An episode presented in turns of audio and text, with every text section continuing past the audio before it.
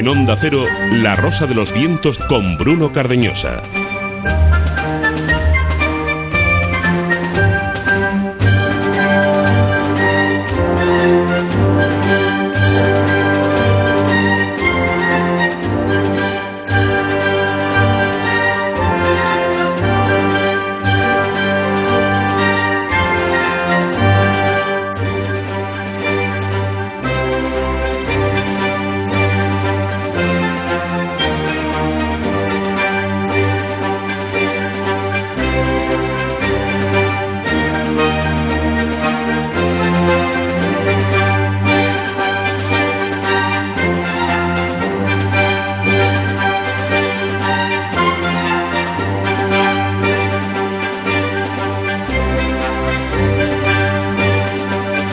Minutos, os recordamos nuestra dirección de correo electrónico rosa.vientos arroba onda cero punto es, rosa.vientos arroba onda cero punto es. Os recordamos que en nuestra página web doble u doble u doble u punto onda cero punto es, la encuesta de la semana, os preguntamos: ¿crees que el fin de ETA está cerca? Y hace tan solo una hora hemos cerrado la encuesta de la pasada semana. Ahora mismo estamos los resultados. La Zona Cero.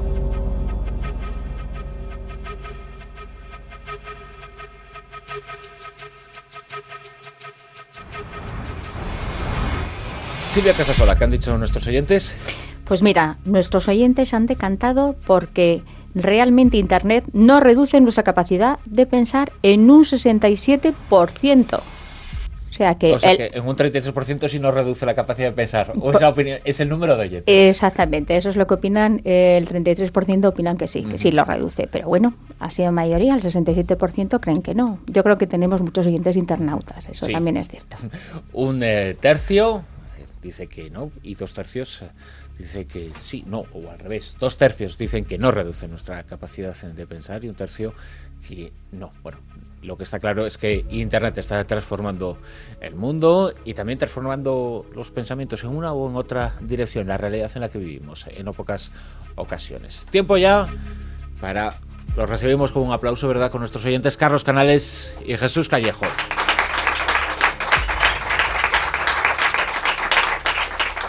Muy buenas a los dos. Hola, buenas noches. ¿Qué tal? Muy buenas noches, compañeros. Buenas noches. ¿Qué tal? Bien, fenomenal. Bien, con muchos Bien. oyentes rodeados, ¿verdad? Da gusto. Ahora, gente que ha venido hasta desde Lanzarote, me estaban contando ahora. Sí, sí, alguno habrá venido hasta de, de Parla y todo, ¿no? Del más allá. Pero, pero de Lanzarote, la verdad es que Tiene es mérito. Una responsabilidad... Eh, tremenda, ¿no? Saber que habéis venido, además me estaban contando que de propio habéis venido de propio para estar aquí esta noche con nosotros, así que espero que tanto vosotros como el resto de los que estáis aquí en nuestros estudios centrales lo estéis pasando estupendamente bien. Quedan todavía dos horas de programa y ahora vais a escuchar estos dos monstruos. Nos van a hablar de una monstruosidad, ¿verdad, Carlos? Pues sí, vamos a hablar de una de las cosas más horribles probablemente del siglo veinte y curiosamente de las más desconocidas. Vamos a hablar de la carretera de los huesos, o también conocida en, en ruso como de trasa, literalmente la ruta. Uh-huh. Que Nos es... situamos primero en una ubicación geográfica. Sí, vamos a empezar por ahí. Porque es la Rusia asiática, que está al norte de Mongolia. Efectivamente, de forma parte de la, de la República Federal Rusa actualmente, o sea, es decir, es parte de Rusia, y en tiempos de la Unión Soviética era también parte de Rusia porque es Siberia. Es una carretera que se construyó, era el último tramo de la, de la carretera o de la autopista, aunque realmente no lo es, que iba, eh, que recorría todo lo que era el, el, el tramo central de, de la Siberia Oriental. De hecho, la carretera termina en el Océano Pacífico, enfrente de la península de Kamchatka. Y es una carretera de dos mil treinta y dos kilómetros que recorre una zona en la que no vive nadie prácticamente y que para los rusos era una carretera, de, para la Unión Soviética era una carretera de carácter estratégico porque cerraba la vía de comunicación que le faltaba al norte de la provincia del Pacífico, está muy al norte de la provincia de Vladivostok. O sea, por decirlo de una manera, está a varios miles de kilómetros hacia arriba. Es una carretera, por lo tanto, que se mmm, todo su traza está en una zona de clima ártico. O sea, un lugar complicado. Y, de hecho, la carretera hace el trayecto de hasta Verkhoyansk y Yakutsk, eh, pasando por lo que se conoce como el Polo del Frío, una de las zonas más frías del planeta que alcanza setenta y cinco grados bajo cero en invierno. La carretera actualmente existe, luego hablaremos de cómo es, pero lo que vamos a contar es por qué se ha convertido en un mito en el mundo, o sea, es decir, por qué lo es. cómo se construyó, cuánta gente pereció en ella, qué se hizo con la gente que murió allí, que es terrorífico, luego veréis. Y sobre todo algo muy interesante, que también es parte, no tanto del monográfico solo, sino puramente de la zona cero. Y es que es la carretera con fantasmas número uno del mundo. Lo cual no es de extrañar, ¿no? Pues no. por, por lo menos si, si hacemos una vinculación entre fantasmas y bueno y personas que han fallecido en un lugar determinado. Ya verás que luego hay una teoría científica soviética de los uh-huh. años ochenta que intentaba explicar el por qué ocurre lo que ocurre en esta carretera. Claro, estaríamos hablando de la ruta más tétrica de todo el mundo. Y no solo porque sea muy peligrosa, y luego incluso podemos comentar algunas otras carreteras que son peligrosas, donde hay mucho accidente por kilómetro cuadrado. En este caso tiene todas las cualidades, es decir, la zona inhóspita, solo a Stalin, a un descerebrado como él se le podía ocurrir construir una carretera de esas características de dos mil kilómetros, con esas condiciones climáticas, de sesenta bajo cero en invierno, donde utilizó mano de obra pues que eran Esclava. Los disidentes, los esclavos, es decir, de un campo de concentración cercano y del directorio de Dastroy, que era el organismo que se, en, que se encargaba de esos grandes proyectos de construcción y también de la explotación minera del oro. Por lo tanto, le interesaba hacer una carretera que se pudiera extraer ese oro y transportarlo luego hasta el río Lena. Como mano de obra había, porque eran todos los disidentes, estamos hablando de miles y miles de disidentes, pues no había ningún problema. Como iban muriendo en el intento, porque a medida que se iba construyendo metro por metro la carretera, mucha gente pues caía, caía totalmente, bueno, pues eh, de terror, de frío, de hambre y sencillamente porque estaban allí para morir. Dicho, incluso había una frase que se decía en aquella época: si alguien sobrevivía más del tiempo estipulado, y más del tiempo estipulado era más de dos años, es decir, se calculaba que en el, eh, el primer año el treinta por ciento caían, caían todos totalmente agotados, y al segundo año prácticamente el cien por ciento de los que estaban allí. Y el que sobrevivía un poco más de esos dos años era porque o bien estaba comiendo más de lo de lo que estaba prescrito, o bien sencillamente estaba trabajando menos de lo que también estaba prescrito. Es decir, si cometía un par de fraudes en el sentido de decir, trabajar menos y comer un poquito más, vivía un poco más. O sea, con lo cual tampoco era muy, muy llamativo, ¿no?, el que alguien sobreviviera, porque sobrevivió gente, sobrevivió sobre todo el último tramo. Para ubicar un poco en la época cronológica, porque Carlos lo ha ubicado en la, la zona geográfica, ¿no?, en esta Siberia Oriental, donde se unían esas ciudades importantes. Estamos hablando de la carretera de Kolyma, como también se le llama, ¿no?, la famosa eme cincuenta y seis Kolyma, la ruta de los huesos. ¿Y por qué de los huesos? Y ahora un poco contamos el por qué tiene esta tragedia, esta historia pavorosa alrededor de ella, porque ahora mismo todavía sigue en uso. Bueno, sigue en uso sobre todo en invierno, porque en verano es intransitable.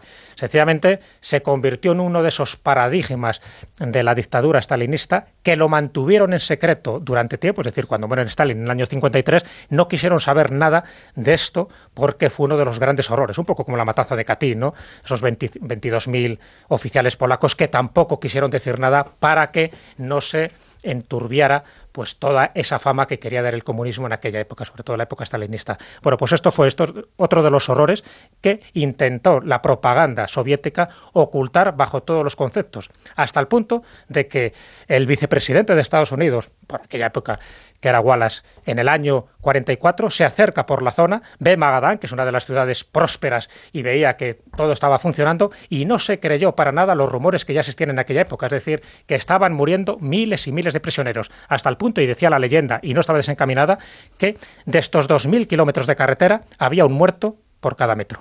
Entonces, bueno, de todas formas, Wallace fue de los que dijo poquitos meses después de eso que sí que tiraba bomba atómica en Hiroshima, ¿eh? Sí. O sea, que tampoco era un santo. No, Ojo. no, no, no, pero tampoco se enteraba de nada, porque ya, era allí ya. para decir que no ocurría nada. Ya ves, ahora, ahora contamos lo de los huesos, que tiene su explicación. Entonces la gente que directamente estaba destinada a construir esta carretera era una condena a muerte. Sí, sí, Hombre. totalmente. De sí, hecho, Kolyma sí. era sinónimo de muerte. Y la mayoría de los disidentes, pues incluso prácticamente habían hecho un delito mínimo, o por estar o opinar en contra, ya les cogían y les ponían... Claro, lo que pasa que es que como tenías para elegir, te podían mandar a las minas de oro del río Lena, te podían mandar a las del Ártico, del Mar Blanco, bueno, tenían muchas formas de liquidarte. Entonces realmente al principio que te dijeran que ibas a hacer una carretera, pues podía ser peor incluso. El problema es qué carretera y qué lugar. En, en la zona que cubre la carretera... Y, y qué asfalto iban a utilizar, ¿no? Ahora hablamos de asfalto porque es muy curioso. Además hay un fenómeno que se da actualmente que es ya muy llamativo. Y luego a todos los oyentes les diré que tomen nota de una cosa.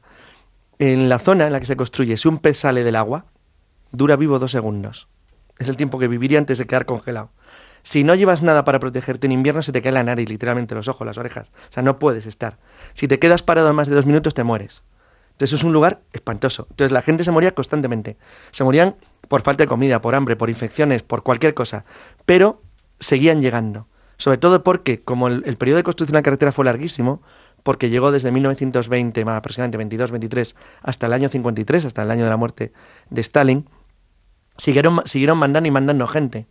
Durante la Segunda Guerra Mundial murieron cerca de cien mil prisioneros de los ejércitos del Eje en la carretera de Kolyma, pero junto con ellos un montón de gente a la que se acusó de colaboracionismo, de ayudar a los alemanes, de ayudar a los, a los rumanos, de, de ser de alguna etnia que por alguna razón le caía mal a Stalin, por ejemplo, por ser vecinos suyos, como los chechenos, es decir, Stalin era georgiano. Bueno, a Entonces, los ucranianos los mató de hambre, sí, sin más. De, enviaron millones y millones de personas, de los cuales, y ahora hay la gran duda, es ¿cuántos pudieron morir en la carretera de Kolyma? ¿Y había extranjeros de otros países? Claro, muchísimos. Sí, sí, estaban rusos, se calcula, polacos, letones, sí, lituanos. Había más de ciento cincuenta mil extranjeros muertos en la carretera de Kolyma.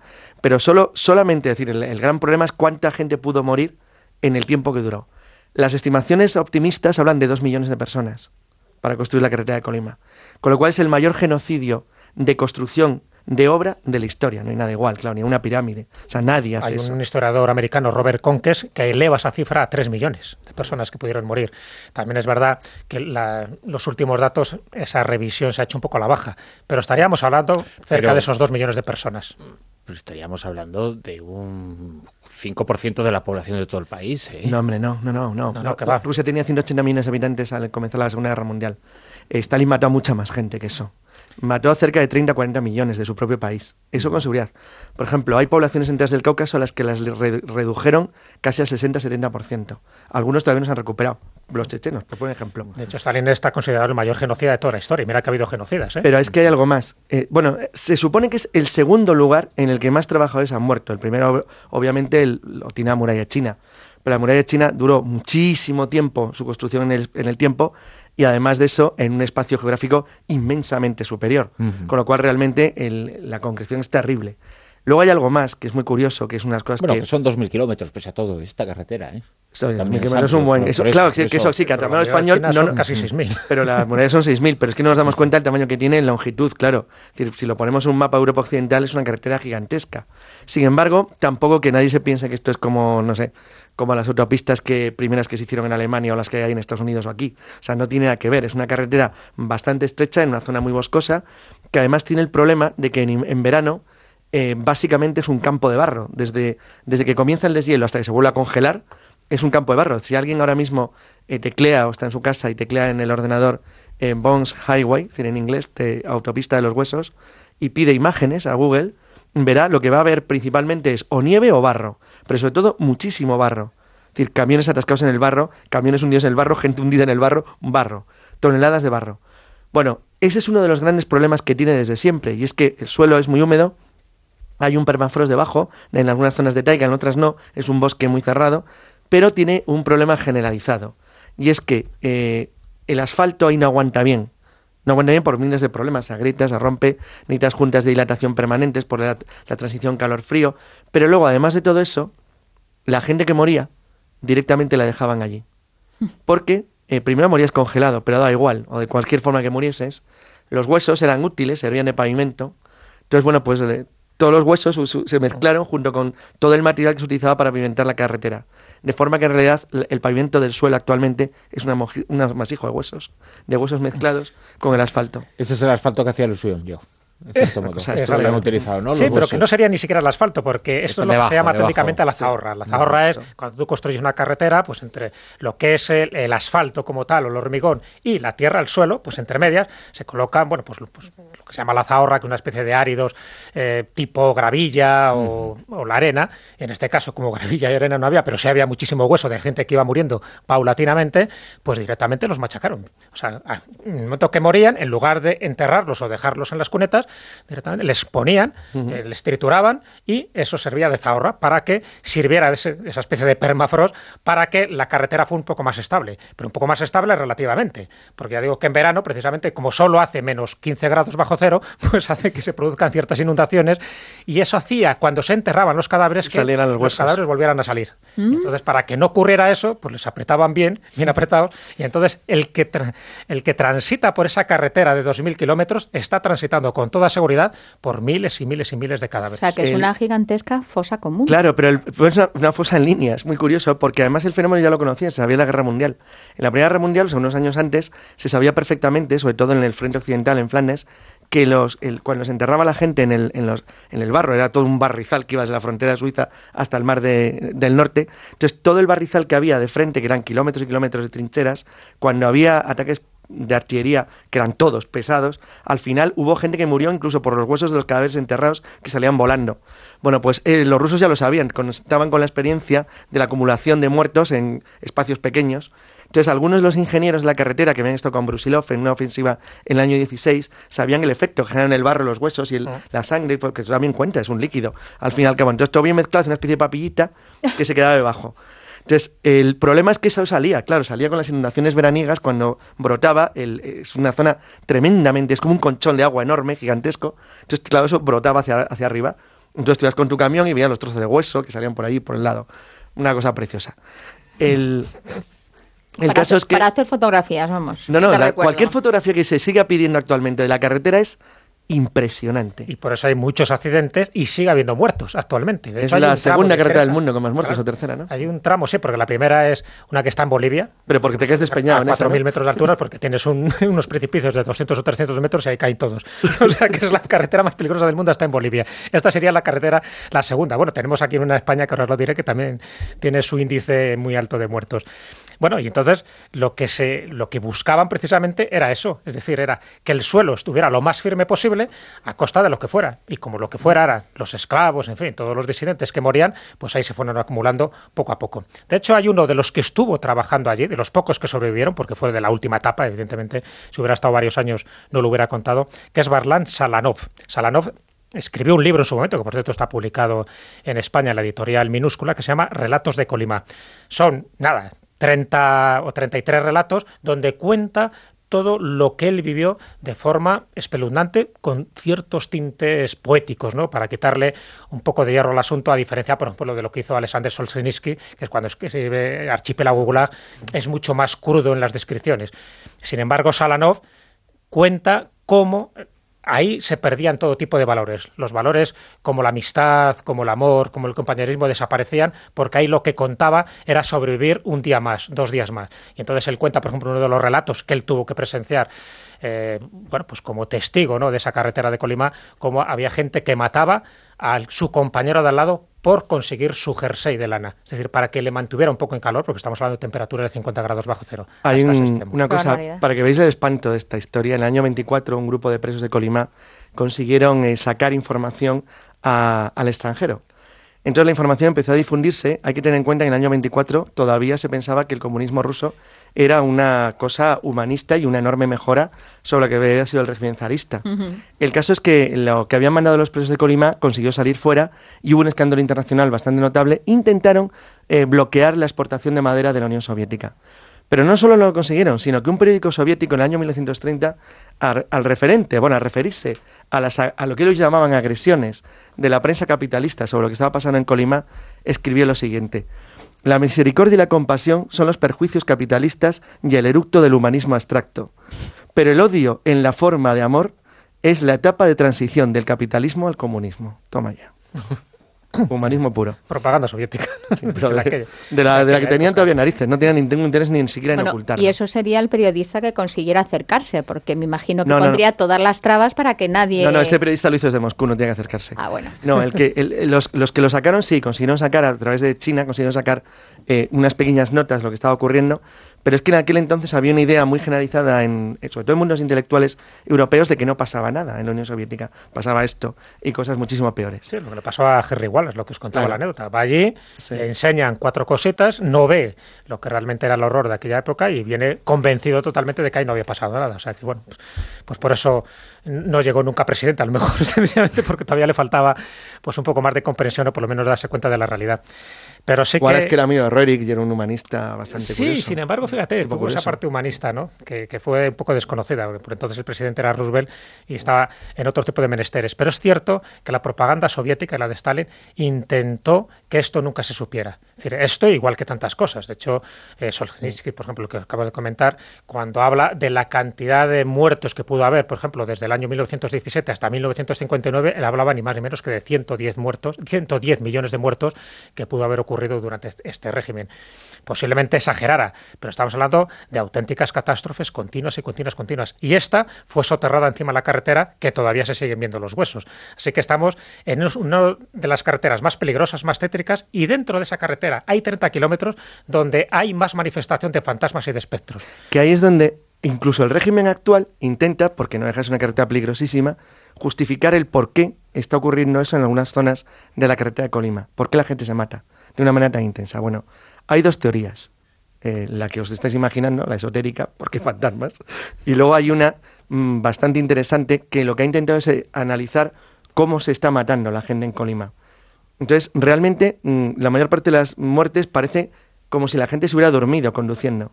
Cosa que en Kolyma, de verdad, cuando ves una foto de la carretera, puede pasar cualquier cosa, pero que te duermas, de verdad, no es una autopista esas llanas, así de miles de kilómetros.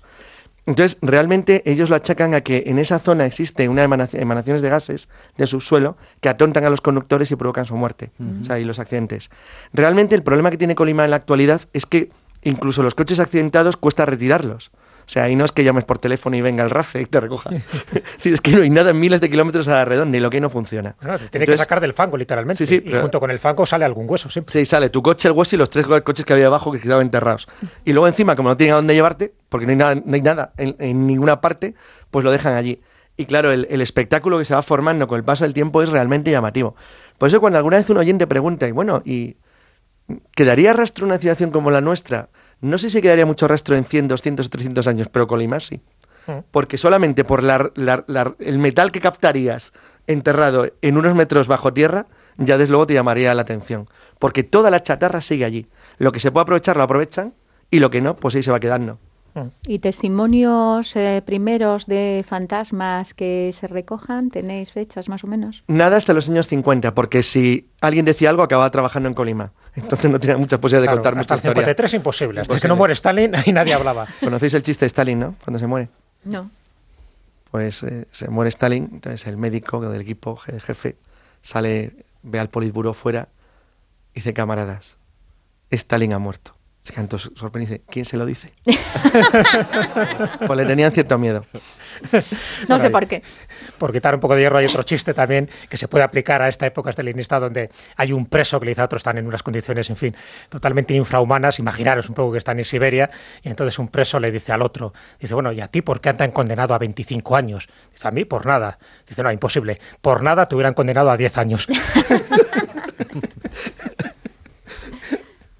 O sea que, bueno, ese tipo de cosas existían en aquella época, existen ahora y, eh, y la realidad es que la mayoría de la gente que murió en Kolyma era por nada, sencillamente por eh, no estar de acuerdo con el régimen político que había en aquella época y eso es lo triste, ¿no? Y un poco lo, lo que es denunciable y lo que ha sido lamentable, pero que ha pasado en muchísimos lugares. Sí que es cierto que dentro de ese ranking de carreteras peligrosas, digo que esta además tiene más ranking, ¿no? Por ser la carretera que más muertos acumulados hay, ¿no? A lo largo de, de ese recorrido de esos dos mil kilómetros, sí que hay otras carreteras que también tienen ese grado de siniestralidad y por lo tanto también... Y de historia siniestra. Tienen espaldas. Historia siniestra. Sí. Sí, porque cuando hablamos, por ejemplo, de esos treinta kilómetros donde hay más accidentes, los que no mueren y salen ilesos no recuerdan nada. Es decir, no saben cómo tuvieron el accidente y posiblemente es por estas emanaciones Ese, de gas. El caso del gas. Pero hay otras carreteras, como esta que hemos dicho, que la llaman así, la carretera de la muerte en Bolivia, que es precisamente por la altitud que tiene. Otra, por ejemplo, que es muy peligrosa dentro de, de, este, de esta geografía que podemos hacer ahora a lo largo de, y ancho del mundo, sería la carretera de Durango, en México. Es la de Durango a Mazatlán, que es conocida como el Espinazo del Diablo. ¿Os acordáis que hay una película de Guillermo del Toro que no tiene nada que ver, que se titula así, El sí, Espinazo sí, del es Diablo? Es una película sobre... que va sobre la guerra civil, además, pero no habla de esta carretera, uh-huh. claro, de Guillermo del Toro.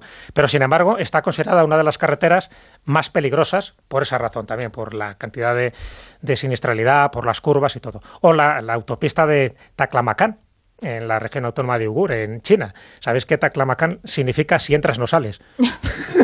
Ese es el nombre, realmente. Es que además de Taklamakan no va a ninguna parte. Son lo... los desiertos más horribles del mundo. Por lo menos y... te avisan. No, pero es que no tienes a dónde ir. O sea, es que, bueno, es que es un aburrimiento atravesar Taklamakan. Una carretera. No sé en qué zonas de... Pues, pues eso es la cuestión. ¿Por qué vas a Kolyma? No sé exactamente en qué zonas de las que estuviste, Bruno, pero eh, es que en Europa hemos perdido una cosa importante Y es que en Europa cuando viajas, habitualmente, si tienes un accidente, bueno, no pasa nada. La carretera no está lejos de, por ejemplo, de Vladivostok. No, no está a miles de kilómetros de Vladivostok. Vladivostok está aquí.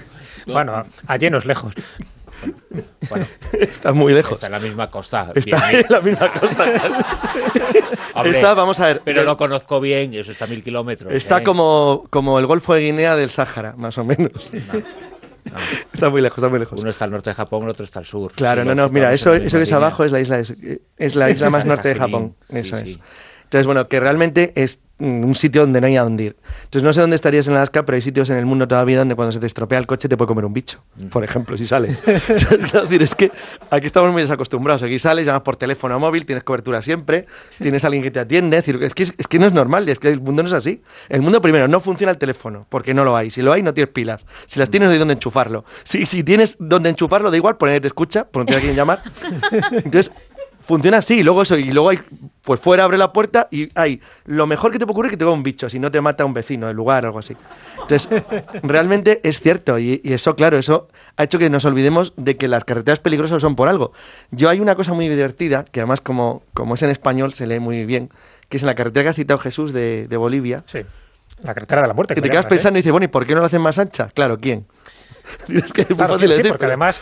Eh, hay tramos en esa carretera de la muerte en Bolivia que son cuatro metros de ancho. Sí. Por lo tanto, es o subes o bajas. Eso no caben dos coches. Y entonces, claro, el que va bajando dice que apártate tú. Y el apártate tú son un precipicio de trescientos metros. O sea, que son metros. Autos de choque directamente. No, no, es que hay un pequeño resbalón. Un poco un mal día de lluvia, se te va un poco el piso y ya te has caído. No, pero pues te has caído mil metros. Cuando estaba no. preparando este monográfico me dio por, bueno, por la curiosidad. Pues decir, ¿y en España cuál puede ser la carretera más peligrosa? Ya que estamos hablando de las carreteras donde más muertos hay, ¿no? Donde se acumulan más accidentes. Digo, en España tenemos que tener alguna. Y efectivamente, encontré no una, sino dos. La primera, el tramo de España más peligroso se encuentra en la ene trescientos cuarenta, que está situado en una zona turística entre Murcia y Alicante. Y la segunda, más peligrosa, es la carretera ene trescientos treinta, si bajamos un poquito, entre Jaca y Sabiñánigo, que es uno de los tramos de carretera más peligrosos del país, donde yo se acumula... Estuve... Se le pasó ya hace poco. Es terrible. No, yo estuve anteayer en esa misma carretera. Joder, pues anteayer. Pasado también. Eh, viajaba a el, el, el pueblecito este, eh, Las Tiesas Altas, eh, donde se rodó la película que se moran los ¿Sabéis que ese año, ese año... Y se, se recorre ese, ese tramo y la verdad es que está en unas condiciones verdaderamente lamentables. Pues la segunda eh, más peligrosa de toda España. ¿Sabéis que y, y, y la están, eh, están arreglándola? Yo creo que también es un error, por otro lado, porque se están cargando la Jacetania y toda, y toda esa zona con, con las carreteras, pero sí que es una zona extraordinariamente peligrosa, ¿no? Y las de la Ahí zona francesa, la noche de San Juan, las de la zona francesa no os quiero ni contar cómo son. Uh-huh. Son malísimas las de Francia, las del otro lado. Sí, sí. En Sabiñánigo está la gente más alta de España. ¿Ah, sí? ¿Mm? Bueno, está a dos mil y pico cosa, metros, ¿no? no, no de, de, de, de al ladito. Cosa curiosa, son los tipos más altos de España. No sabe muy bien la razón. Pues las del lado francés son todavía peores. Uh-huh. Son, a mí me parecen bastante peores.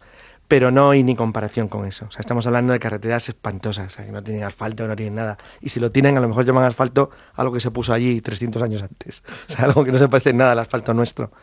Y realmente sí que se puede hacer una lista, pero esta es la que tiene más...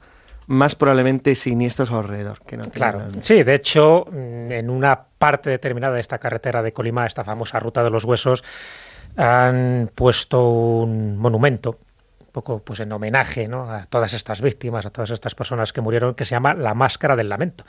Yo la estuve viendo por internet, digo, a ver, bueno, pues por curiosidad, es una gran imagen, efigie pétrea, y de esa efigie pétrea hay una lágrima que brota de uno de los ojos, y la lágrima está compuesta por multitud de rostros más pequeños. Es decir, todos con cara de angustia, todos expresando el dolor y el sufrimiento que tuvieron que pasar durante muchísimos años, porque estamos hablando de que la época más dura fue de los años treinta a los años cincuenta, y donde murieron pues tantos miles y miles de personas. Entonces, bueno, esa es La Máscara del Lamento, que yo creo que el nombre hace honor también pues al horror que se pudo vivir en esta carretera. Qué barbaridad. Sí. Y que no se nos ocurre ir, ¿no? Ah, es, es una ruta turística bueno, ahora. Pero, bueno, salen todas las guías de turista, para turistas frikis y raros, salen. O sea, sí. Sí, hay, hay turistas para carreteras y cosas. Yo sí, estaba viendo mientras hablabais algunas fotografías y sí. Llegar al final tiene que ser complicado. No, sobre todo como te pilla el deshielo, quedan... está complicado. ¿Y la, la mina sigue activa? ¿La de oro? Eh, todas las minas de oro de Siberia, si pueden, siguen activas en la medida de lo posible, en la medida de lo posible. No tienen esclavos, no es que vivan muy bien, pero es que el oro es fundamental para la Rusia actual. Uh-huh. Esa fue una de las razones por la que se construyó esa carretera, precisamente para que el transporte de, de esas toneladas de oro que estaban sacando de las minas cercanas, pues bueno, pues pudiera tener como una mayor viabilidad, ¿no? Y también, según dicen las malas lenguas de la época, era para que se expandiera también el comunismo a las zonas donde no llegaba, ¿no? Entonces dijeron, pues a través de esta carretera. De hecho, y esto es lo triste, esto es lo paradójico, esta carretera nunca se llegó a terminar, nunca sirvió para nada y todos los muertos, esos dos millones posibles de muertos, fueron muertos innecesarios. No sirvieron, ni siquiera su trabajo sirvió para que se construyera algo útil. Por lo menos en la muralla china ahí quedó ese testimonio. El transiberiano, que también murió mucha gente, haya quedado ese testimonio. Pero es que esto ni siquiera para nada. O sea, fueron muertes totalmente inútiles y muertes pues penosas, ¿no? Pues un poco lo que ocurría en aquella época. Cualquiera que le mandaran a Siberia y encima si oía la palabra Kolyma, sabía perfectamente que ya tenía los días contados. Es como cuando a alguien le mandaban a galeras en el siglo diecisiete. Y en eh, esos... mal asunto. Sí, mal asunto. Y en esos treinta kilómetros o treinta y algo, eh, no han llegado a hacer ningún estudio de los gases ni nada de momento, ¿no? Bueno, sí, si tuvieran dinero para pagarlo, tiempo para ir, pasar un tiempo allí a cuarenta bajo cero. Es que no quieren ir porque ya no vuelven. Si se, no se quedan, quedan de pavimento, ¿no? Hay, hay, voy a meter una anécdota graciosa de un pueblecito que está muy cerca de la ruta de Kolyma, un poco más al este, que ha ocurrido una cosa muy, muy graciosa. Y es que el, el, la, los responsables... Bueno, el pueblo es un pueblo horrible, donde los coches llevan doble acristalamiento para no reventar y donde no puedes salir. Y vives permanentemente congelado porque es que es una especie de campo de hielo enorme.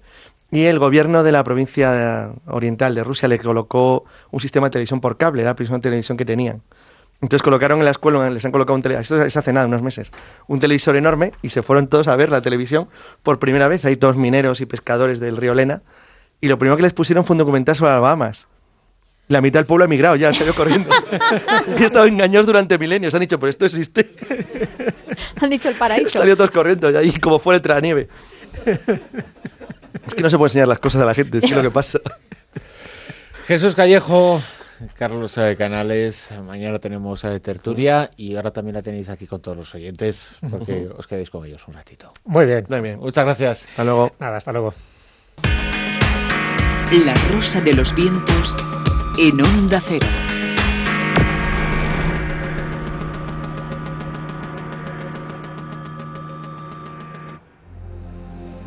Azul y verde.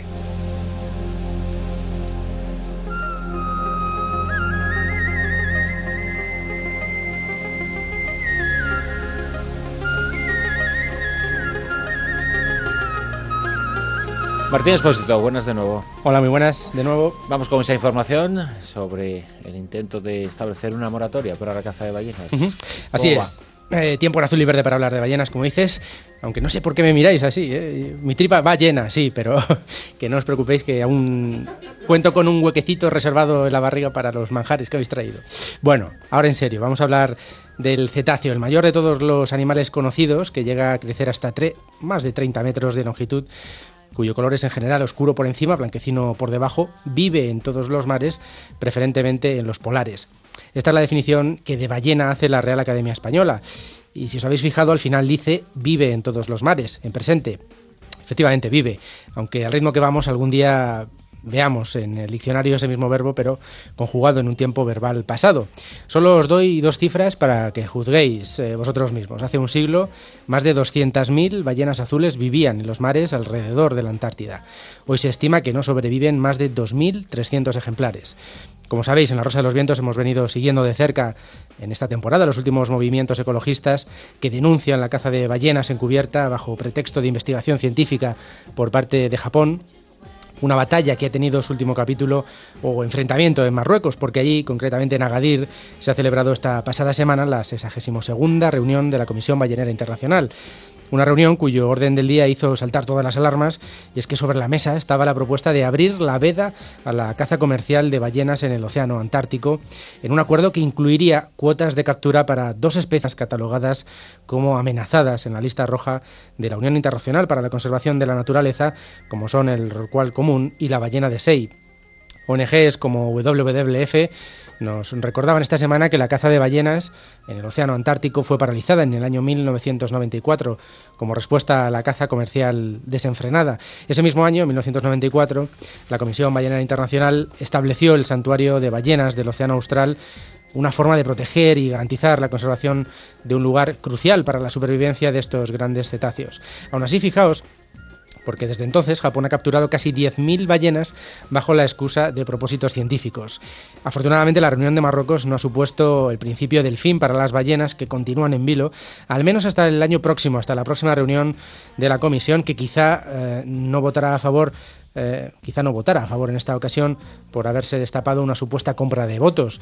Costa de Marfil, Guinea, Kiribati e Islas Marshall, entre otros países, fueron acusados a comienzo de semana por el diario británico The Sunday Times de aceptar sobornos de Japón para levantar la moratoria contra la cacería de ballenas con fines comerciales, algo que desmintieron rápidamente los representantes de dichos países.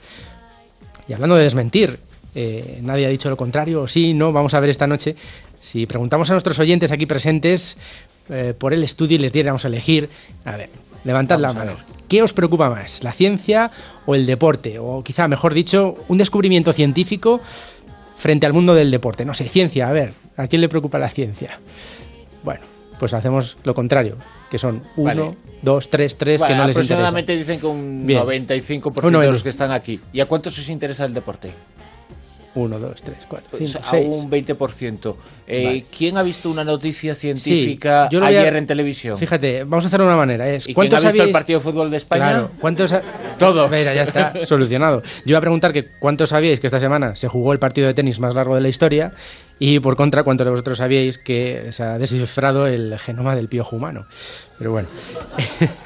Entonces habrá que, no sé, desmentir o no lo dicho por el último Eurobarómetro al respecto, publicado el pasado lunes, en el que se refleja que los europeos dicen estar más interesados por los hallazgos que realizan los científicos o los avances científicos que por el mundo del deporte. El setenta y nueve por ciento de los europeos encuestados aseguran estar muy interesados o moderadamente interesados en las cuestiones científicas, mientras que un sesenta y cinco por ciento muestra ese mismo interés por las noticias deportivas. Evidentemente, una cosa no quita la otra, como, como vemos. En cualquier caso, la mayoría de los ciudadanos de la Unión Europea, el sesenta y seis por ciento, y de los españoles el sesenta y cinco por ciento, lamentan, eh, a partir de este Eurobarómetro, que los gobiernos de la Unión Europea no hagan suficiente eh, esfuerzo para apoyar a los investigadores. Además, el setenta y dos por ciento de los europeos y el setenta y siete por ciento de los españoles creen que las autoridades nacionales deberían destinar más fondos a los proyectos de investigación, aunque su aportación al conocimiento no sea inmediata. Uh-huh.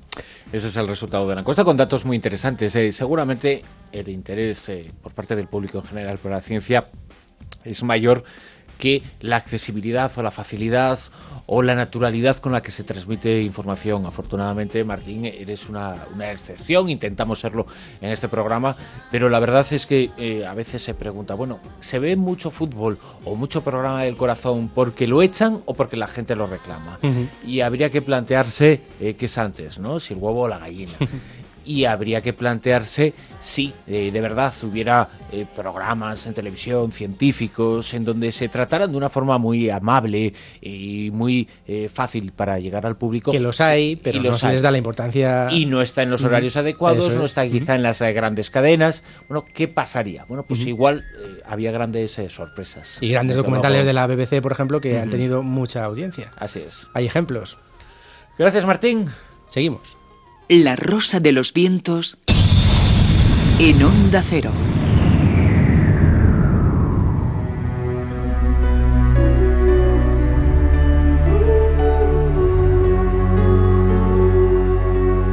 César Borgia, Juan Borgia, los Borgia, una poderosa dinastía de gran importancia en la historia de Europa. Ambos personajes, eh, Carlos y Juan, enfrentados esta noche en los enemigos íntimos de Juan Antonio Cebrián, los versus.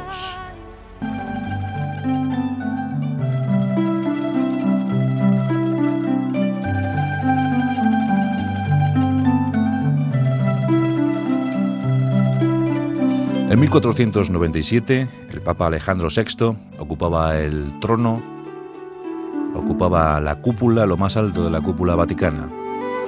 Un papa de origen eh, valenciano, de origen español, cuyo verdadero apellido era Borja, que luego se italianizó por el de Borgia,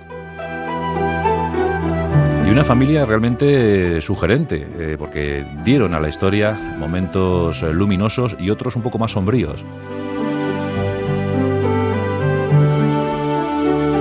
El papa Alejandro sexto asistió a grandes momentos para la humanidad, uno de ellos el descubrimiento de América, todo un continente. Y ya os digo que fue un papa, eh, fue un sumo pontífice realmente interesante para la historia. Ocurre que las malas artes que se practicaban en aquel Quattrocento italiano, pues eh, le han hecho pasar a los capítulos de la cronología humana como un ser perverso, malicioso, oscuro. Y yo creo que tenemos que ser un poco más comedidos a la hora de valorar determinados comportamientos en el mundo, en el mundo que nos rodea. Lo cierto es que Alejandro sexto eh, fue la cabeza visible de todo un clan, un clan maléfico, un clan que llegó a pensar que estaban por encima del bien y del mal. Los Borgia, la verdad es que dieron eh, muchos momentos un poco tristes, un poco vergonzosos a, a la historia de los italianos. Y en contra de lo que pueda parecer, César Borgia no era el favorito, no era el privilegiado del clan, era el primogénito, eso sí. Pero existía otro, Giovanni. En efecto, Juan Borgia, además de rostro bellísimo, muy parecido a su hermana menor, a Lucrecia, Lucrecia Borgia, de la que ya hemos hablado muchas veces en el programa. Pues eh, Juan era el favorito, el predilecto de, de Alejandro sexto. Y de ese modo le otorgó el liderazgo de los ejércitos vaticanos, los ejércitos pontificios.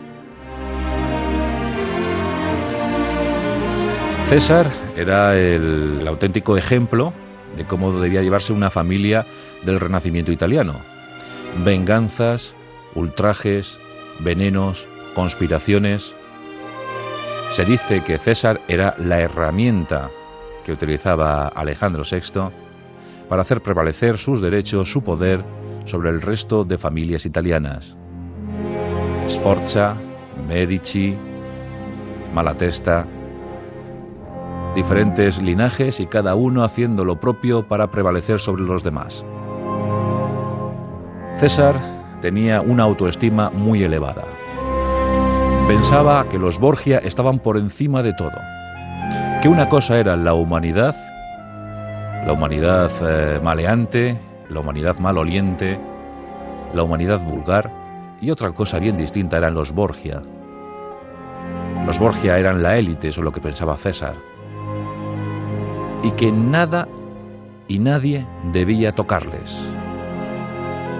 Él tenía muy claro cómo era eso del Estado. Y dicen que el propio Nicola Maquiavelo se fijó en él, en él y en otros grandes dirigentes de Europa, el propio caso de Fernando el Católico, el español, el aragonés, se fijó en personajes así para elaborar su tratado inmortal llamado El Príncipe. Ya sabéis, la razón de Estado debe prevalecer sobre el resto de las razones. Bueno, pues César Borgia estaba muy en su pedestal, estaba subido a su pedestal, y claro, no podía soportar que incluso en su propia familia alguien pudiera pugnar por el mando del clan. Y ese alguien no era otro sino Giovanni, el bellísimo Giovanni, tan pulcro, tan recatado, tan valiente, tan culto. Las malas lenguas dicen que tanto Giovanni como César suspiraban por el amor, el amor fraternal y posiblemente carnal de su hermana Lucrecia. Y es cierto que Lucrecia estaba enamorada platónicamente de Giovanni. Se reflejaba en aquellos ojos serenos, azules, luminosos. Como os podéis figurar, este asunto a César no le gustaba nada. Sobre todo porque él también, él también anhelaba estar muy cerca, muy cerca de Lucrecia. Como es sabido, la leyenda negra de los Borgia afirma que incluso Alejandro sexto estuvo muy cerca de Lucrecia Borgia cuando nació aquel misterioso niño al que llamaron el infante romano. Pues eh, con presteza Alejandro sexto elaboró un documento en el que se decía que el padre de ese niño era desconocido y que, bueno, que él asumía la tutela, la protección de, del infante. Como esto no convenció a la ciudadanía, pues pronto dijo que el hijo era suyo. Claro, estamos hablando del siglo quince y estas cosas se recibían eh, de manera distinta a como se pudieran recibir hoy en día. Pero en aquel momento no era raro ver que un papa tuviera hijos, tuviera concubinas, eh, tuviera amantes. Claro, lo difícil de asumir era que el Papa tuviera un hijo con su propia hija. Bueno, pues este contubernio, este, este momento difícil para la historia de, de Italia, se resolvió en mil cuatrocientos noventa y siete. En ese año, los Borgia dominaban todo. Los estados pontificios, el centro de, de Italia, influencia en el norte y en el sur. Ya sabéis que por el sur pues, combatía el reino de Aragón, la corona de Aragón, y por el norte el reino francés. Era un momento sumamente complicado porque todos ambicionaban poseer los territorios italianos. Y en ese momento el líder militar de los estados pontificios era Giovanni, Giovanni Borgia, Juan. Era el modelo prototípico de, de caballero italiano y todos adoraban a Giovanni y eso no lo podía resistir, no lo podía consentir eh, César Borgia. Aunque eh, la pose, la imagen que se daba, era que los hermanos se llevaban francamente bien. Pero como ya os digo, la poderosa leyenda negra que caía sobre los Borgia hizo que se provocara una serie de rumores sobre lo acontecido en aquel verano de mil cuatrocientos noventa y siete. Nos encontramos en un caluroso día de verano. Estamos en Roma, mil cuatrocientos noventa y siete. César invita a una cena pantagruélica a su hermano Giovanni. En la comida beben, disfrutan de las viandas y mantienen una conversación muy amigable, una conversación que se extendió hasta altas horas de la madrugada.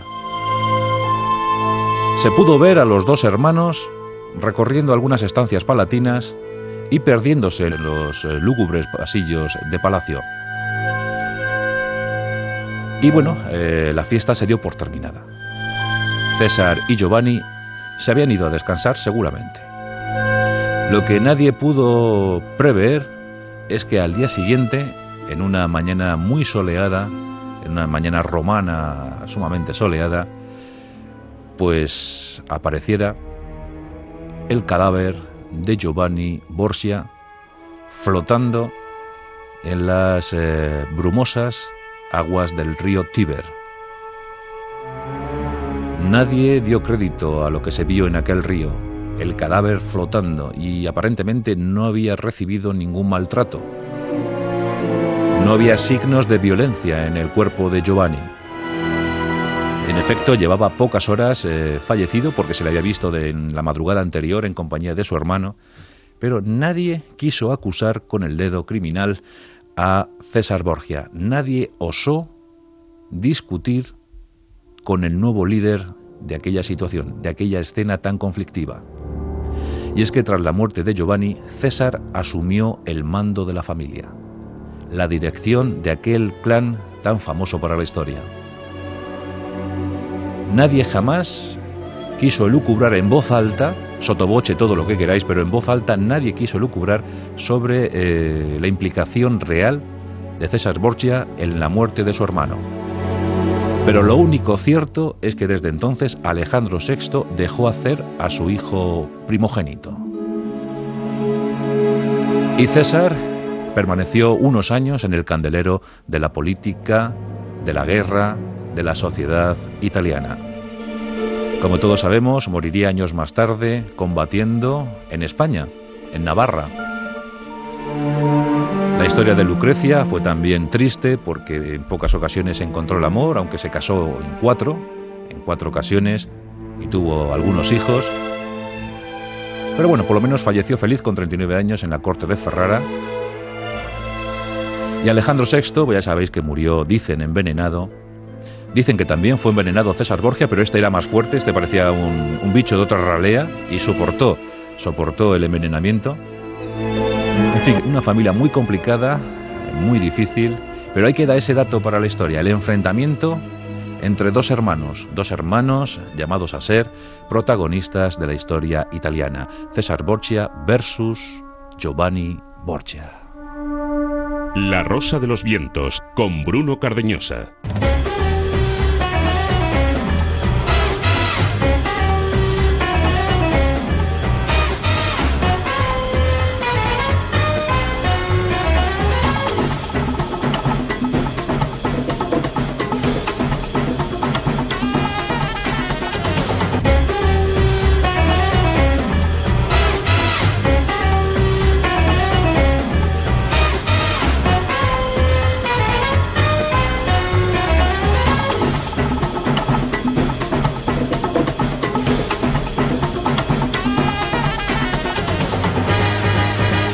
dice Raúl Según que no quiere callarse. No, no, no, hoy tengo el día charlana, que se lo va a hacer. Muy buenas. Buenas noches, ¿qué tal? Es el tiempo para... Tiempo para dos cosas. Para el mundo del cómic, habitualmente compartimos contigo. Habitualmente estás en Salamanca. Esta noche has venido con nosotros. Eso Muchas es. gracias. Quien sí que está aquí siempre en Madrid y que es un apasionado también de tu sección, y por eso hemos decidido unirlas esta noche. Las curiosidades del mundo antiguo. Ignacio Monzón, muy buenas. Muy buenas noches a todos. Bueno, el mundo del cómic y el mundo de la historia. Sí. Algunos pensarán que puede no existir relación, pero que va, ¿quién no ha leído Asterix y Obelix? Sí, ¿verdad? Esa propaganda antirromana, como digo yo. No es, pro- eh, no es propaganda, se trata de, de divulgar bien. Y bueno, ya que está, tenemos público hoy, vamos a ir advirtiendo que va a ser una, una lucha de poder, a ver eh, quién gana, si los cómics y la historia. Ya sabemos que la lucha no, no es justa, ya lo sabemos todos, pero como siempre está el jurado un poco así complicado, lo que vamos a ir, vamos a ir dando... Ir, ir teniendo vote, eh, votos por ahí simpáticos que pueda haber. Eh, no lanzamos regalos por ahí al aire ni nada por el estilo. No, al aire, al aire no a las cabezas. Bueno, alguna puede haber, alguna. Uy. ¡Hola! Bien, no vestimos a una. Nos ha costado. Este Premio para el caballero, aplauso. Luego, luego iremos repartiendo las que falten. Está ¿no? repartiendo regalos, sí, sí, esto, pe- pequeños, pequeños obsequios, no, es, es para fomentar el voto y la lectura. En, esto es en ilegal, el... señor juez, esto es ilegal. Inmoral y engorda, pero como vamos a, vamos a tocar cuatro temas... Cuatro eh, temas que son cuatro cómics y vamos a analizarlos desde el punto de vista de un experto en cómic y desde el punto de vista de un experto y de un historiador. Exactamente, para ver un y poquito... Hemos empezado, quizá el más conocido de todos ellos, Asterix y Obelix. Exactamente, que es un eh, quizá el, el tebeo, entre comillas, ¿no? Que, que pueda atrapar a la gente para que se acerque a la historia a través del humor, eh, a través de la sonrisa y, y para situar, ¿no? Un poquito, a, a, desde el lector más pequeño al, al lector más adulto, eh, en lo que pueda ser eh, el Imperio Romano, para que averigüen. Lógicamente sabemos que no es historia pura, no es propaganda antirromana, los muestran como son, qué se le va a hacer, qué se le va a hacer, es, es gente, es gente que, que tiene pequeñas formaciones con forma de tortuga, bien, correcto, que no nos vamos a quejar. No, no, eso sí, eso está bien. Estamos, eso está estamos bien. Hasta ahí estamos de acuerdo, ¿no? Es que aquí mi primo es un gran defensor del mundo romano, ¿eh? Aquí no, no lo vemos. Y no, nunca no. mejor dicho, ¿eh? ¿Lo de qué? ¿Lo del defensor del mundo romano? No, lo de primo. Ah, vale, vale. Ah, iba, iba a preguntaros si lo de las sandalias y... y... los pilunos os iba bien, pero bueno, mejor bueno, eso. Bueno, tus costumbres no las... Yo lo respeto, ¿eh? Pero realmente Asterix ha sido, el eh, por mucho que digas, la, quizá la manera de divulgar y, y de atrapar a la gente en el, eh, para, para la historia y sobre todo también para la lectura, que es, que es Inc- lo fundamental. Incluso para la lectura en otros idiomas, porque eh, fue muy conocido, por ejemplo, esos cursos famosos de inglés, por ejemplo, con, eh, con Asterix y Obelix, pero también de latín, latín inc- e incluso griego clásico. Uh-huh. Fue una manera fantástica. Yo creo que todavía se siguen vendiendo en latín. Sí, sí. Sigo viendo alguna, además, eh, todos los, los tebeos están, están traducidos eh, a latín, a griego, lo que pasa es que, bueno, reconócelo, será toda la propaganda que tú quieras, pero se vende y se lee. No, no, eso sí, eso sí. Es uno de los grandes clásicos del siglo. Desde luego, hace poco se cumplía... El cincuenta aniversario, el cincuenta aniversario con, con, en Francia, doscientas cincuenta mil unidades vendidas. Caray. Ignacio, ¿fuiste antes historiador o antes lector de Asterix y Obelix? Pues yo creo que las dos cosas. Yo ya nací historiador, me parece a mí, pero sí, sí, desde pequeño yo creo que es un poco el Mortadelo y Filemón de, de Francia, incluso. O sea, nosotros nos reímos de esa, eh, de esa especiecía, pero ellos se ríen de una manera completamente histórica, que es, que es lo bueno que ha tenido. Y yo creo que es accesible, no sé, yo creo que todos además aquí han leído alguna vez Asterix y Obelix, y es verdad que es una manera... pues muy simpática. Te situaste en una época de forma simpática, ¿no? Claro. Evidentemente. Sí, porque... Y a un contexto determinado. Y... Porque además Asterix y Obelix se sitúa en el siglo primero antes de Cristo, se supone que es de más o menos después de la conquista de Julio César, estaríamos en torno al año cuarenta y nueve eh, antes de Cristo, pero, bueno, digamos que mmm, traslada muchos de esos temas al mundo actual. Entonces juega con las dos cosas, con el presente y con el pasado. Después seguimos hablando, después de las noticias de las tres de la madrugada, seguimos hablando del mundo del cómic y de su eh, valor histórico en algunos casos. ¿Sobre qué otros cómics vamos a hablar, Raúl? Pues vamos a tocar Murena, vamos a tocar Águilas de Roma y Las Mil Naves, sobre uh-huh. la Guerra de Troya. Será después de las noticias, en Onda Cero, llegan ya... En la tercera hora de programa, además recibiremos a José Manuel Escribano con su Callejón y la Agenda Cultural con Daniela Sigés, también el Chus en el Mago de Oz, muchas cosas todavía por delante. Ahora, lo dicho, la información y la actualidad.